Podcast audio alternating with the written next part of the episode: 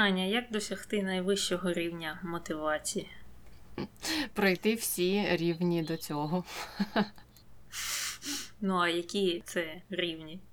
Базові потреби, потім потреби любові, захисту і безпеки.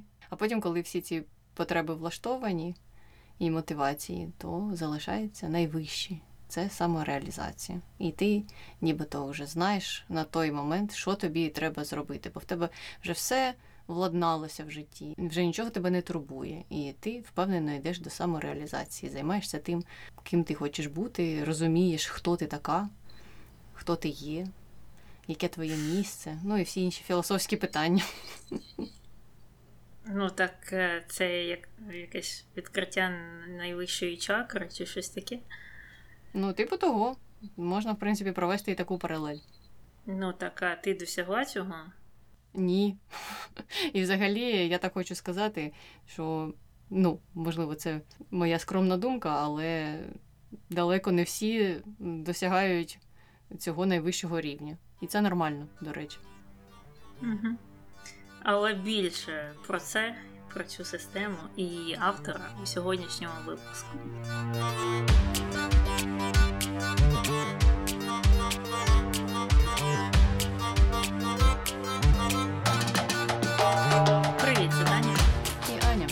Ефірі подкаст «Не без гріха. Дискусії про відомих людей, їх досягнення та сумнівні вчинки. Сьогодні говоримо про Абрагама Маслоу. І, мабуть, це вже було зрозуміло з нашого вступа, але починаємо з того, що люди питають про нього в інтернеті. Здебільшого питають про його цю от піраміду, е, всім відому, і е, питають, е, що таке оця от ієрархія потреб маслу. Ну, ми вже трохи покрили це все дві хвилини тому. Це піраміда потреб людини або мотивації людини, які рухають її вгору до самореалізації. Починається вона з якихось базових речей, і далі далі все ускладнюється, поки ти на піку не розумієш, що ти самореалізувалася і виконала всі свої життєві цілі. Угу. Ну, а наступне питання було таким: як я можу досягти самореалізації? Знову ж трохи покрили це питання, але конкретно кожна людина має собі, мабуть, на це відповісти сама.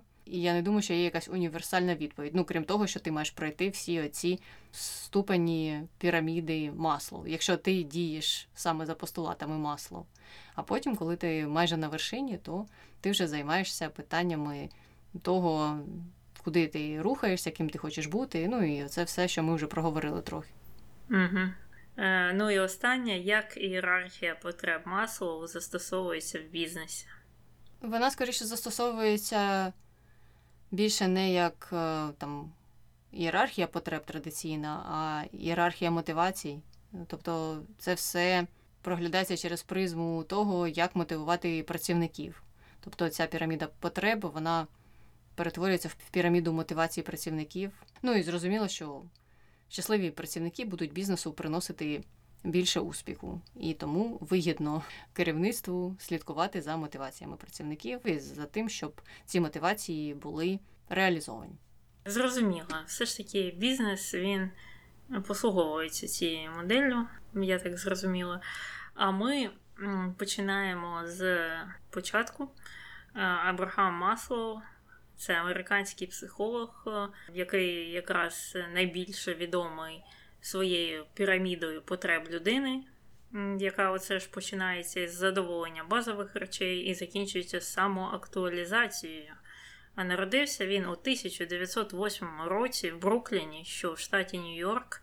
А його батьки, до речі, були єврейськими іммігрантами з Києва, які втекли від політичних переслідувань на початку ХХ століття та це іммігрували Сполучені Штати, де оселилися в небагатому робітничому районі Нью-Йорку. І вся родина в цілому жила досить бідно. Батьки приділяли е, не досить багато уваги дітям. Пізніше сам Маслоу згадував, що стосунки з батьками, особливо з матір'ю, були досить напруженими через те, що вона була досить закритою людиною і не проявляла свої почуття, і також е, мала такі досить негнучкі, абсолютистські погляди на світ. Ну, Наприклад, в у неї проглядалися певні прояви расизму. І паралельно з цією сімейною ситуацією Маслоу також страждав від ставлення з боку оточуючих. Е, часто він стикався тоді з антисемітизмом, був жертвою побиттів, різних нападів. І від усіх оцих е, проблем з різних сторін він намагався сховатися в бібліотеках, де паралельно займався самонавчанням. А от е, загальну освіту він здобув у середній школі для хлопчиків в тому ж Брукліні. Е, і в цій школі він був досить активним, долучався до клубів, е, газети шкільної, навіть протягом певного часу був редактором газети з фізики. І також паралельно з академічними цими напрямками він цікавився спортом, а саме важкою атлетикою але е, так е, накачатися йому все ж таки не вдалося. А вже після середньої школи Масл пішов до міського коледжу Нью-Йорку і у середині 20-х років почав відвідувати вечірню правову школу, бо батько сподівався, що він стане юристом. Пізніше, вже в 27-му році, він вступив до університету Корнел, але кинув навчання лише через один семестр через низькі оцінки. Але все ж таки згодом він закінчив той міський коледж, вступив до аспірантури університету Вісконсіна, щоб вивчати саме психологію і саме поведінковий напрямок. Бо тоді він вже знав, що ота от юриспруденція, яка цікавила його батька, не цікавила його особисто.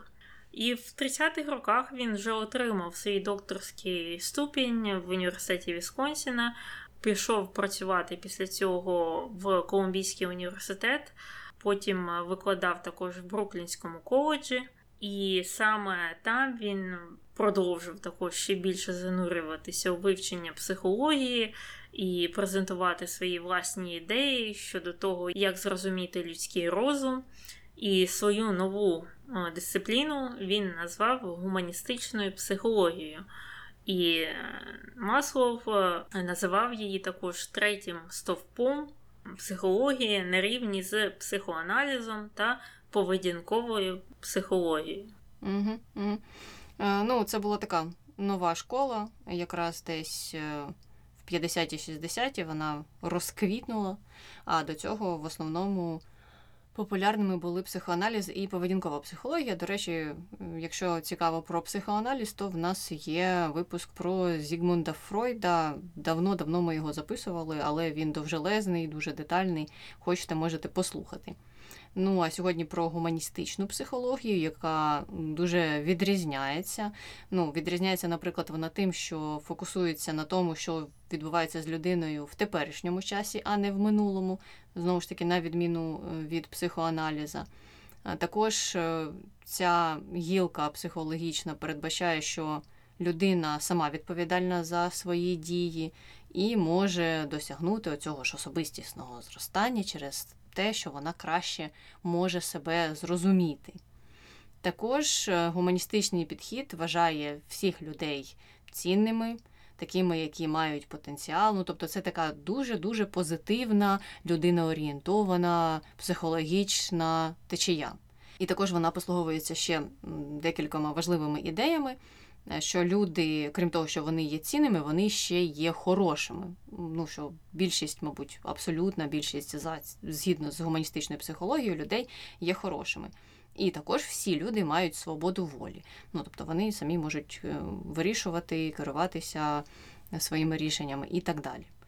Е, тобто, на відміну від психоаналізу, особливо, ну і в принципі біхевіоральної терапії або психології, ця гуманістична є досить е, позитивною. Ну і в ході розвитку своєї цієї дисципліни, а також під впливом Другої світової війни, Маслоу почав досліджувати далі заглиблюватися в цю тему і досліджувати якраз поняття самореалізації. Ну, так як людина сама за себе відповідальна за свої дії, має потенціал і все таке інше, то логічно, що перед ним постало це питання самореалізації, і він почав проводити різні дослідження на цю тему, як же люди самореалізовуються, що це взагалі таке, як вони до цього приходять. І якраз тоді почав працювати над своєю концепцією ієрархії, потреб та мотивації. Ну, фактично, цією пірамідою, яку він придумав.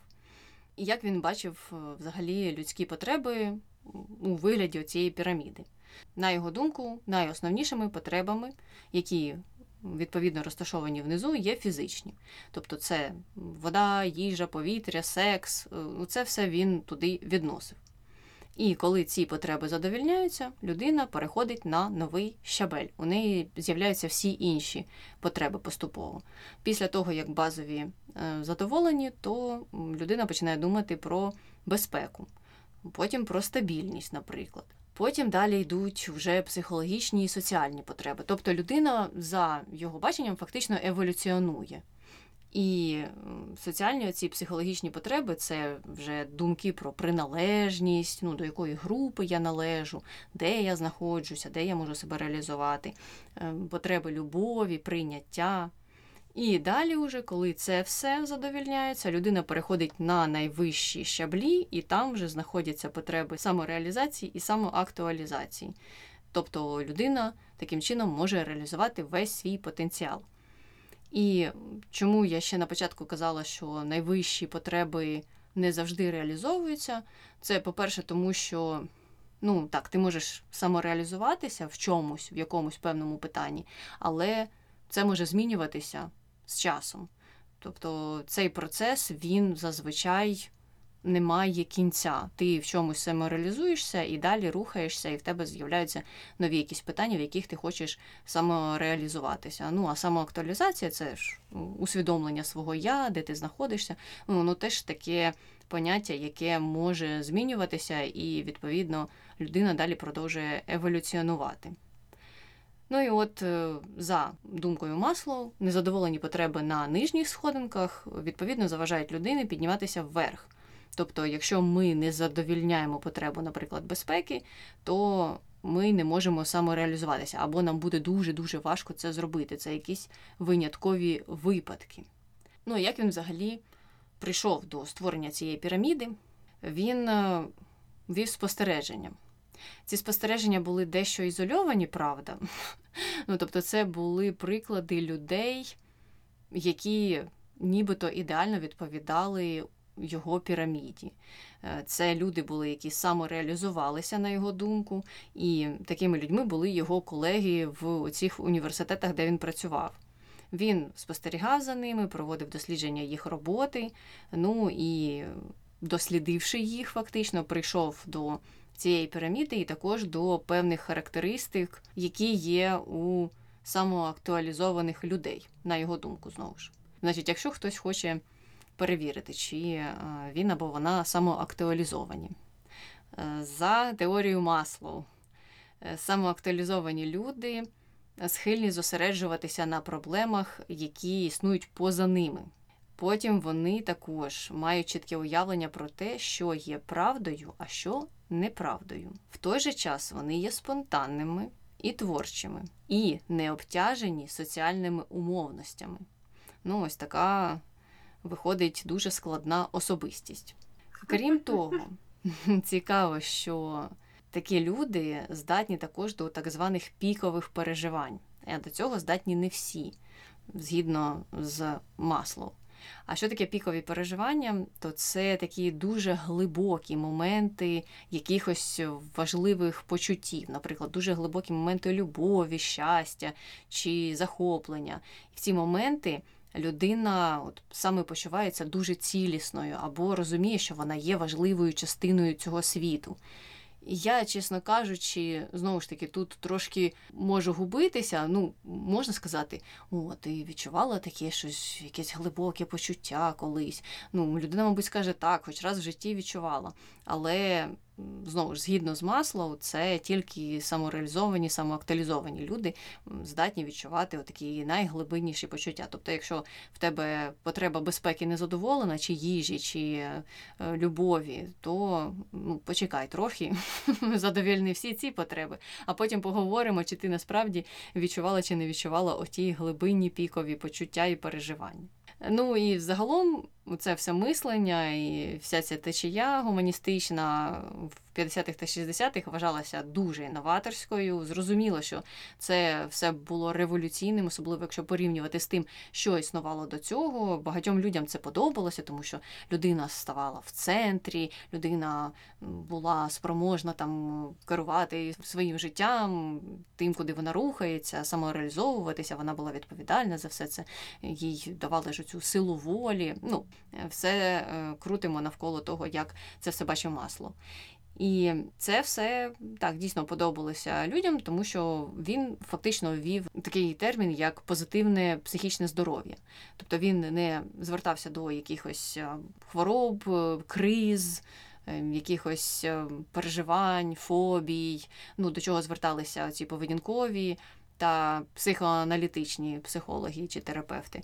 Він хотів більше зрозуміти такі більш позитивні якісь е, характеристики, які допоможуть людині рухатися вперед. Ну і багатьох це також влаштовувало. Ну і вже всередині цієї гуманістичної психології почали започатковуватися різні види терапій.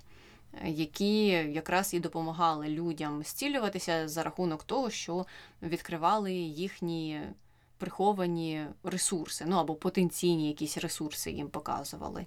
І суть е, більшості терапій всередині гуманістичної школи полягає в тому, що е, людина просто має певні перешкоди, які заважають їй рухатися вперед. Якщо ми ці перешкоди усунемо, і це все відбувається саме в теперішньому, вони зосереджуються на теперішньому, ну і на русі вперед. Якщо ми це все усунемо, то людина буде вільно рухатися далі, в випадку масла цією пірамідою.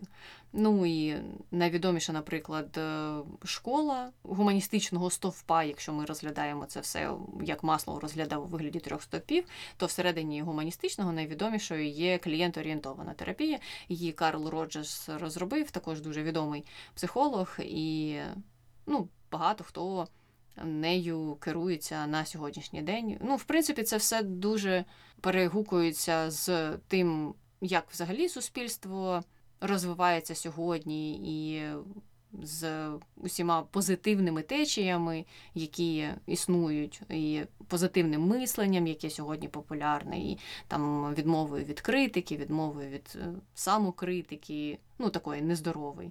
Тобто, в принципі, це дуже добре лягає в сьогодення і в тренди, які існують на сьогоднішній день. Так, але повертаємося до життя самого Маслоу. Уже в 60-х роках він переїхав до Каліфорнії, там влаштувався працювати професором інституту Лафліна і продовжував займатися там своїми дослідженнями. Але у 67-му році він переніс серйозний серцевий напад, і після цього мав постійні проблеми зі здоров'ям хоча все ще продовжував працювати. Але у 70-му році під час пробіжки у масло стався сильний серцевий напад, е, е, від чого він і помер. Ну і пару слів про його особисте життя. У 1928 році Масло одружився зі своєю двоюрідною сестрою Бертою, е, яка на той час ще навчалася в середній школі. Пізніше у них народилося двоє дітей.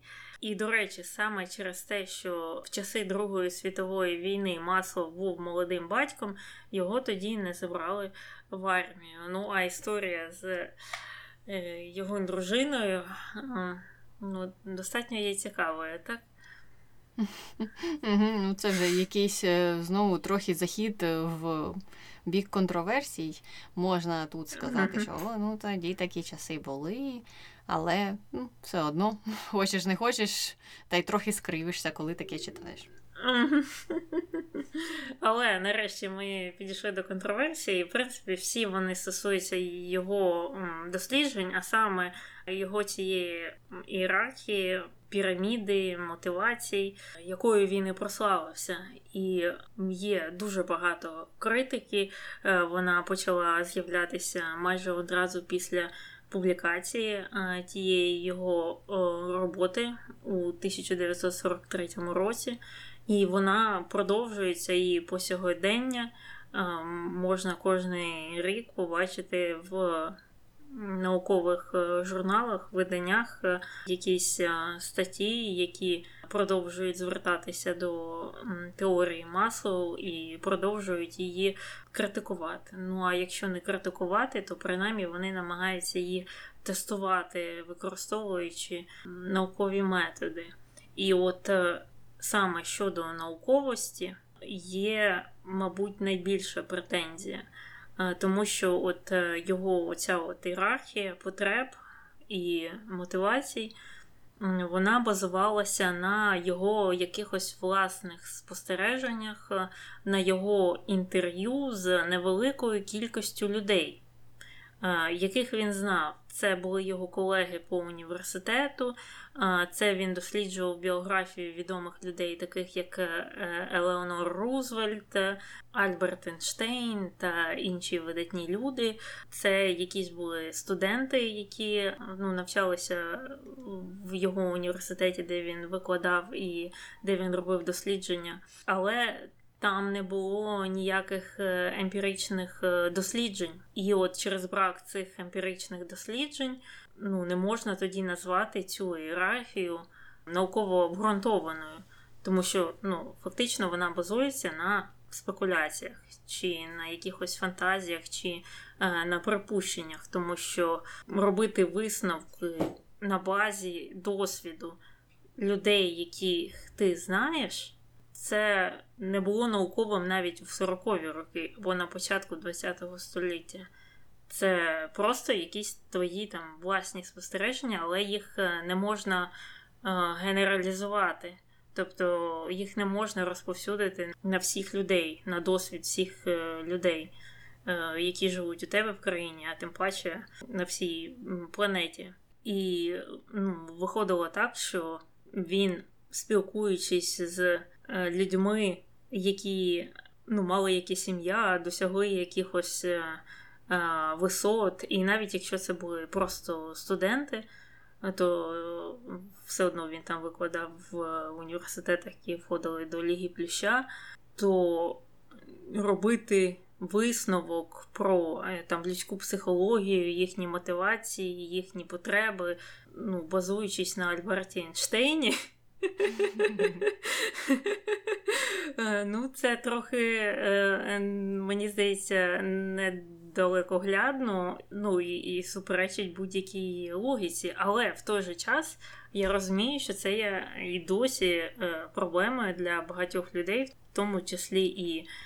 Розумних і вчених, і ну, людей, які в чомусь, начебто, розбираються, це коли вони роблять певні судження про світ, про людей, про їхні бажання, про їхні потреби, про їхні знову ж мотивації, про їхні погляди на життя, відштовхуючись від е, вибірки, яка складається з тебе і там п'ятьох твоїх друзів і колег.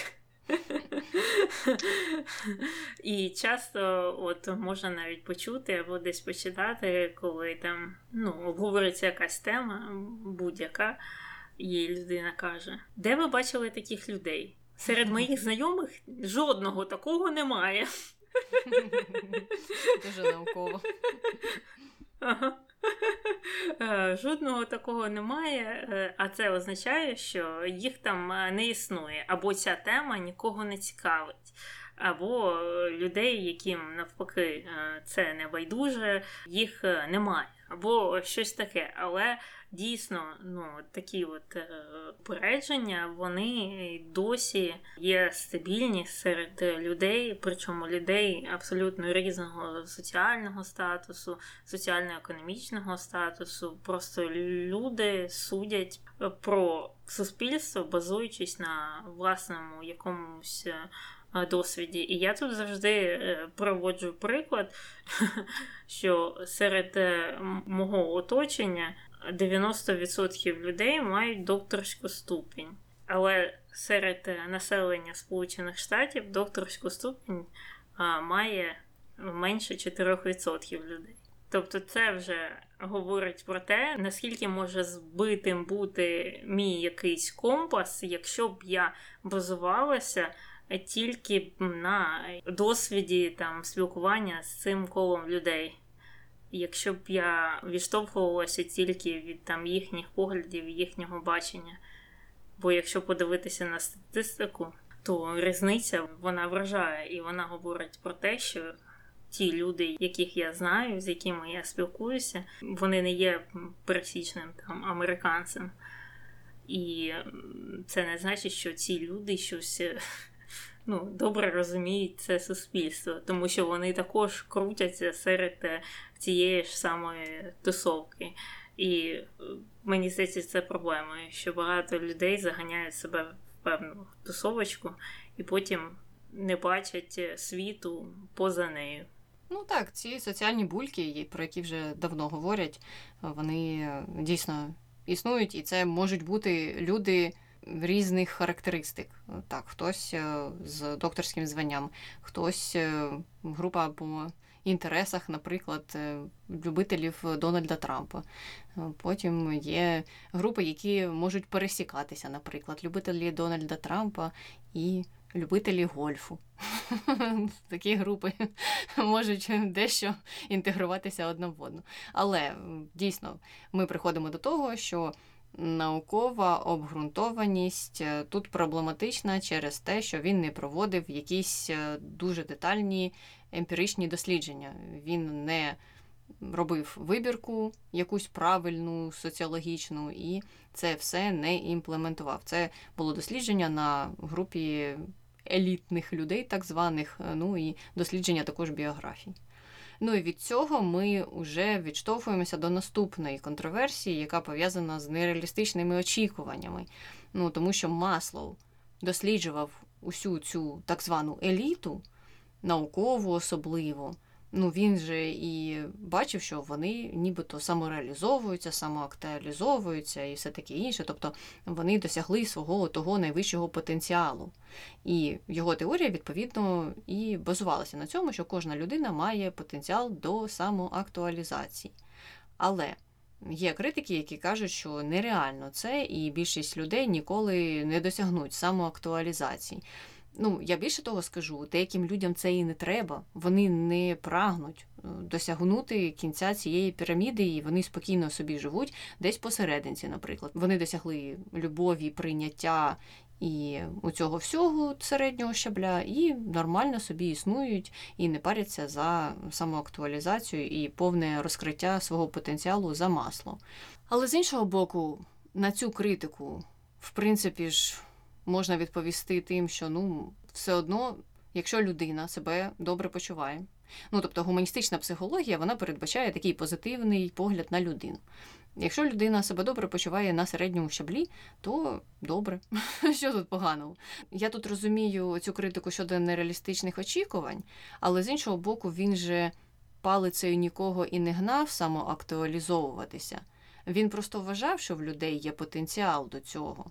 Але гуманістична психологія вона не передбачає ну, якихось таких агресивних методів. А ну давай, кожна людина самоактуалізовуйся швидше, самореалізовуйся. Е, вона надихає, нібито, вона може так е, мотивувати, але ну, якщо ні, то ні. Е, я не думаю, що це ну, прям такий агресивний метод, який хоче всіх самореалізувати. Тому ну, тут у мене трохи двояке ставлення до цієї саме критики. Ну там вже проблема також в тому, що оці от шаблі, оця от пірамідка, передбачає певну послідовність оцих от потреб мотивацій. Хоча дослідження, які вже відбувалися після того, е, як е, було опубліковано оце перше джерело масу, е, показують, що оці от потреби вони можуть бути абсолютно не в тому порядку, що вони можуть бути в переміжку, вони можуть йти паралельно. У людини може бути паралельна потреба і в любові, і в захисті, і в їжі, і в самоактуалізації.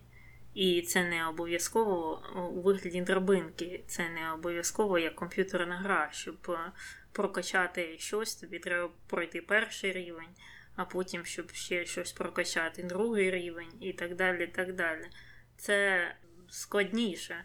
І от повертаючись до першого пункту, що стосувався браку наукової обґрунтованості, не зовсім зрозуміло, чому оці от потреби були вибудовані саме е, таким шляхом, якщо практика і справжнє емпіричне дослідження е, показують, що ну, немає такої чіткої моделі, чіткої піраміди, щоб от саме відбувалося саме так, одне за одним, одне за одним. А, Ні, речі різні можуть йти абсолютно паралельно. Не знаю, люди закохувалися в концентраційних таборах, де не було що їсти, де було дуже страшно, і взагалі ситуація була абсолютно пригніченою. І люди все одно там намагалися якось е, будувати так, своє життя і прагнути до чогось там кращого багато хто людей, які книжки чудові написали, так, е, які е, в свою чергу потім їх і прославили. Тобто ну, різні абсолютно бувають ситуації, і це можна тільки повернутися до того, що сама модель, сама теорія ця була складена не за допомогою наукового методу, де там є скільки 5 щаблів чи 6, там, де ти виявляєш проблему, там е, ставиш питання, формуєш гіпотезу, збираєш дані, потім е, тестуєш ту гіпотезу, потім ти надаєш результати і так далі. Цього всього в його роботі не було. І ти правильно зазначила, що вибірки не було, зібрані були дані там скільки з декількох людей, а не з статистичної соціологічної вибірки серед е, населення, ну, в даному випадку Америки. Цього всього не було. Тобто, це більш схоже на ну, певне стереотипне мислення, певну спекуляцію знову ж. А спекуляція це завжди, е, мені здається, виходить якраз зі своїх власних якихось е, бачень на світ. І оця от робота є якраз і результатом власних е, бачень масу на людей, на психологію, на світ. А от якщо говорити про справжні наукові роботи, то там твоє власне бачення на світ, як ти його уявляєш, як ти там ставишся до людей, що ти про них думаєш, вони ну, мають е, не перше значення. Першу позицію якраз займають е, емпірика, емпіричне дослідження. Тобто ти можеш ставити гіпотезу яку завгодно. Він міг поставити таку ж саму гіпотезу, але її треба протестувати. Але вона не була протестована правильним чином.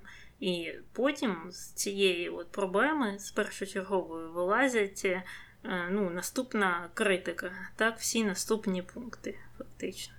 Ну і наступним є пункт про культурне упередження. Ну, тобто, те, що він, крім того, що все це базував на невеликій групі людей, так вони всі ще були досить гомогенними, у них е, були схожі характеристики, і вони всі були американцями, успішними там студентами, професорами і так далі. І так далі. І це часто не можна перенести на інші культури, наприклад. Тому ця теорія і не може застосовуватися, можливо, в певних культурах.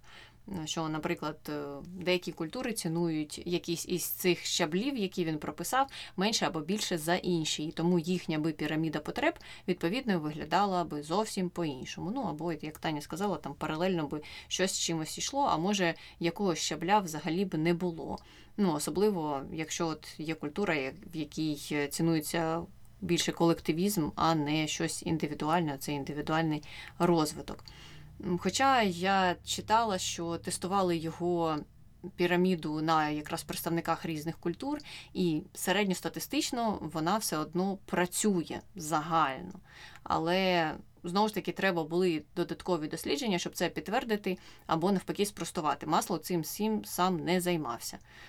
І в той же час існують е, також е, випадки, коли піраміда не спрацьовувала, коли у людей ну, були зовсім інші цінності, до яких вони йшли, і там щось вони відкидали, і їх це могло не цікавити. Угу. Так, дійсно, я також читала, що в середньому е, потреби людей е, ну, в різних країнах вони однакові, ну, чи принаймні дуже схожі. Але от саме порядок оцих от потреб він може суттєво відрізнятися від е, запропонованої моделі Маслоу. Тобто, ну як е, вгадати те, що потрібно людині, в принципі, не так важко. Ну, усі ці речі, які він перелічив у своїй піраміді, е, в принципі, ну, вони зрозумілі багатьом і відповідають потребам багатьом. Але те, в який момент життя, в якій послідовності, що за чим, або що паралельно з чим. Е, ну це вже питання залежить навіть не стільки від там різниці між культурами різних країн або регіонів, а це може бути просто індивідуальним питанням. Тобто, власно, у кожної людини може бути якась власна піраміда.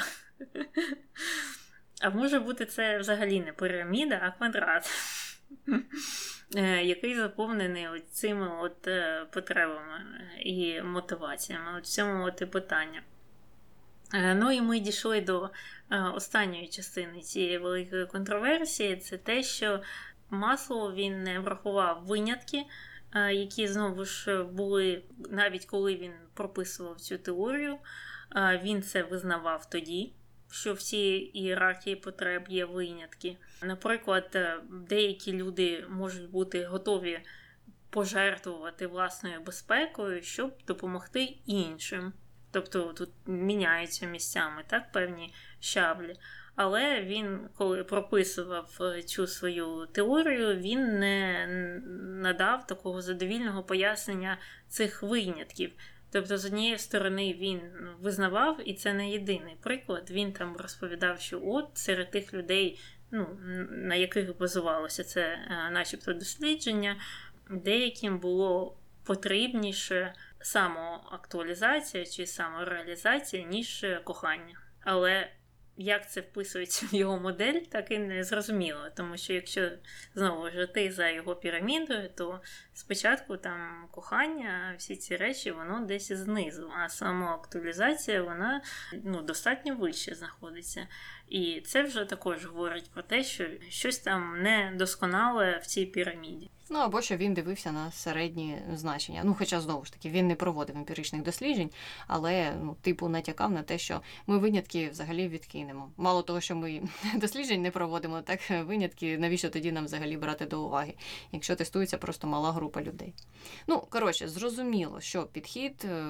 Спірно ближче до ненаукового, але він популярний, не зважаючи ні на що. Піраміду всі знають. Е, якщо згадати про піраміду потреби мотивації, то, мабуть, більшість людей зрозуміє, про що ти говориш. Вона дуже популярна, популярна в бізнесі, популярна в маркетингу, популярна будь-де, навіть в сфері охорони здоров'я вона популярна. Коротше кажучи, можливо, не науково, але все ж таки просунув він своє бачення. Ну і школа його гуманістична також до сих пір існує. Переходимо до конспірологій, їх декілька. Хтось вважає, що він був агентом ЦРУ, і це все ґрунтується на тому, що він консультував ЦРУ з якихось питань, але ну, консультувати не значить бути агентом ЦРУ, та і, в принципі, незрозуміло, на чию де користь він міг би шпигувати чи працювати. Коротше кажучи, у нього не було нічого в біографії, щоб могло на це вказувати. Також е, є теорія про те, що він був плагіатором, і оцю всю свою піраміду він вкрав у своїх колег, теж психологів, але немає доказів, що це сталося. Ну і в принципі, мені здається, що про багатьох так кажуть, і про Фройда там також існували такі якісь історії. Воно все перекликається ця наука вивчає людину, вивчає розум людини, вивчає її потенціал, вивчає якісь кризи, проблеми і так далі. І зрозуміло, що деякі роботи, деякі школи течії будуть між собою перегукуватися. В цьому нічого такого немає. Ну, а третя теорія полягає в тому, що він шахрай, тому що він якраз проводив свої дослідження за ненауковими методами. Ну, якщо ці дослідження можна такими навіть назвати. Це ми, здається, вже покрили. І так, дійсно, в цій теорії є багато слабких сторін. В той же час популярність вона набула, незважаючи на все це. Тому ну, критики будуть е, залишатися, називати його шахраєм, скоріш за все, будуть ті, хто прагне проводити детальні правильні дослідження. Але тим не менш, тим не менш, е, теорія продовжує своє життя. На цьому ми закінчуємо про Абрагама Маслоу. Якщо ви хочете щось додати, можливо, ви хочете описати свою піраміду потреби, чи ви вже досягли самореалізації, самоактуалізації, обов'язково нам напишіть.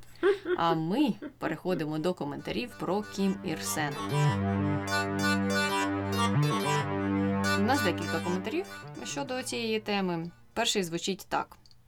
В 1985 році СРСР змусили КНДР підписати договір про нерозповсюдження ядерної зброї. В подарунок за це у 86-му році СРСР передали КНДР навчальний ядерний реактор, що і вважається початком досліджень та винайденню своїх ракет. Також не відкидається ідея шпигунства КНДР за ядерними державами.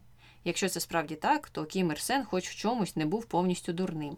Також мені болить трохи за сучасну ситуацію, коли ні одній з корей не вигідно наступати, і плюс у людях з північної ніхто не зацікавлений, бо вони зашугані та відсталі. Ці вожді з династії Кім більше не ставлять для себе навіть ніяких цілей, пускають ракети біля Японії та Китаю і хочуть ситу добру смерть від старості. А другий коментар звучить так.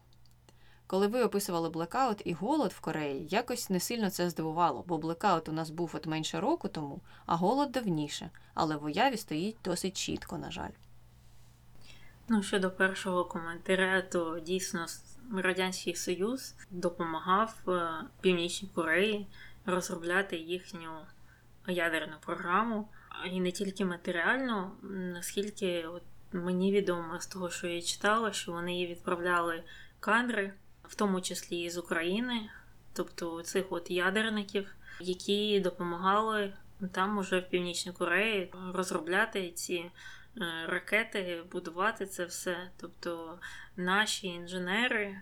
В тому числі наші, там в цілому з всього Радянського Союзу відправляли, е, вони е, долучилися до ну, утворення ядерної зброї в Північній Кореї. А щодо невигідності війни між е, обидвома Кореями. Я не знаю, там, що Північна собі думає, це закрита країна, там важко зрозуміти. Щодо півдня, там більше зрозуміло, бо вона відкритіша. І це не те, що вони не хочуть об'єднання з Північною Кореєю. Вони, звісно, цього хочуть.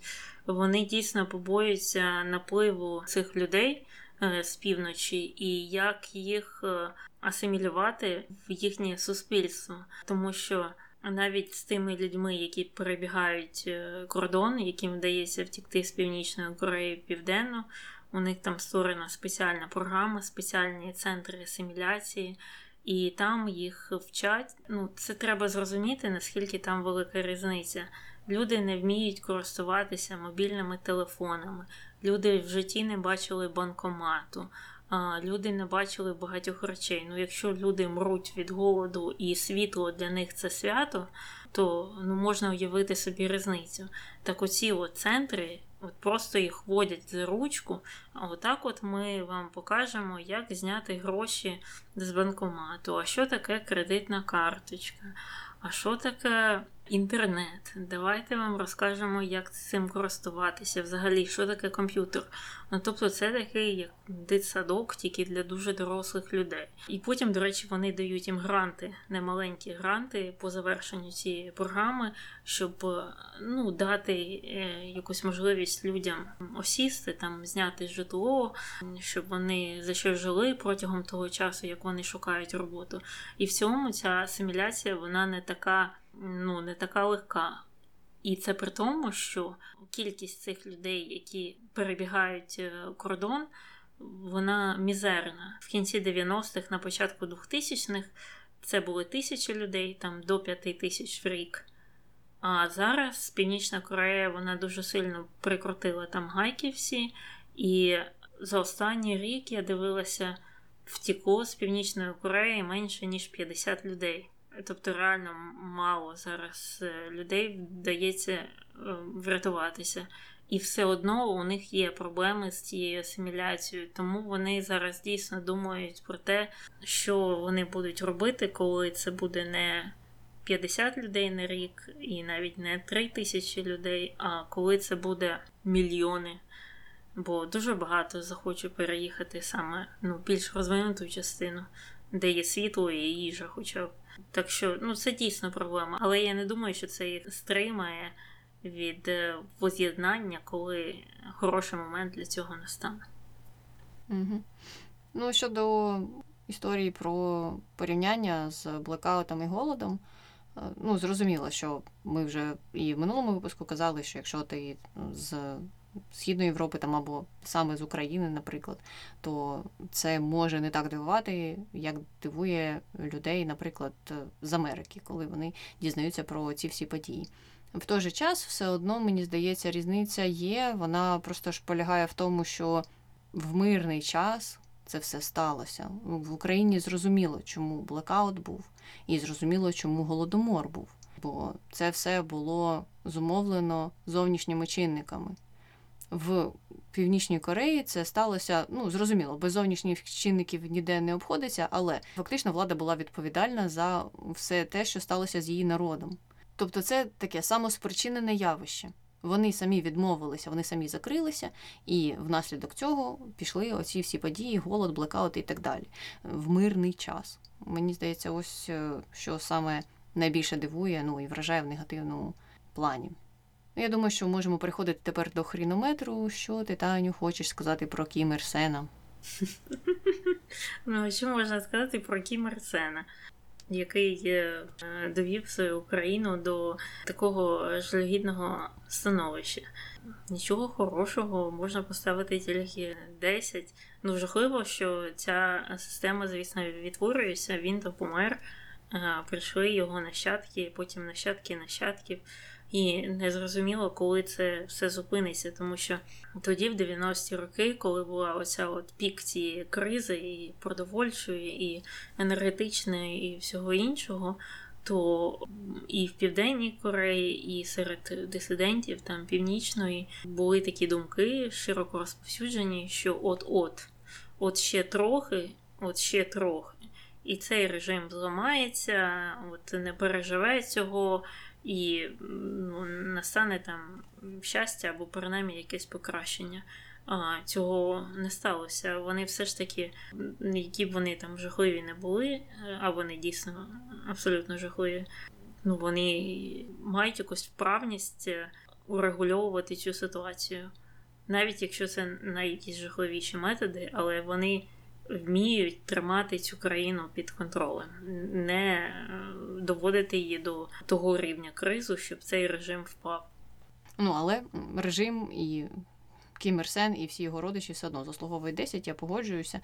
Е, так, мені просто здається, що стільки вже років пройшло, стільки вони практик відточили, відшліфували, що дійсно їм вдається якось працювати з цією ситуацією і зі своєю закритістю. Ну і плюс все ж це вже не ті часи, коли вони от повністю закрилися. Зараз у них є виходи неформальні на різні інші країни, які з ними співпрацюють заради там своєї певної вигоди. Тому ну тут е, така історія. Країна закрита, але не зовсім для деяких там вигідних в певний момент партнерів. Це все дійсно жахливо. Ну, якщо ви хочете щось додати про Кім Ір Сена або про будь-кого, про кого ми говоримо в наших випусках, обов'язково нам пишіть на пошту podcastnbg.gmail.com. Також можете залишати коментарі під нашими аудіо на Ютубі, можете нам на Spotify писати, на Патреоні доєднуйтесь, пишіть також коментарі. Ну і розповідайте про нас своїм знайомим та друзям і ставте відгуки, де це можна зробити. Ну і на цьому все. З вами була Таня. І Аня, слава Україні! Героям слава. Ну, я потім це прокоментую. Окей.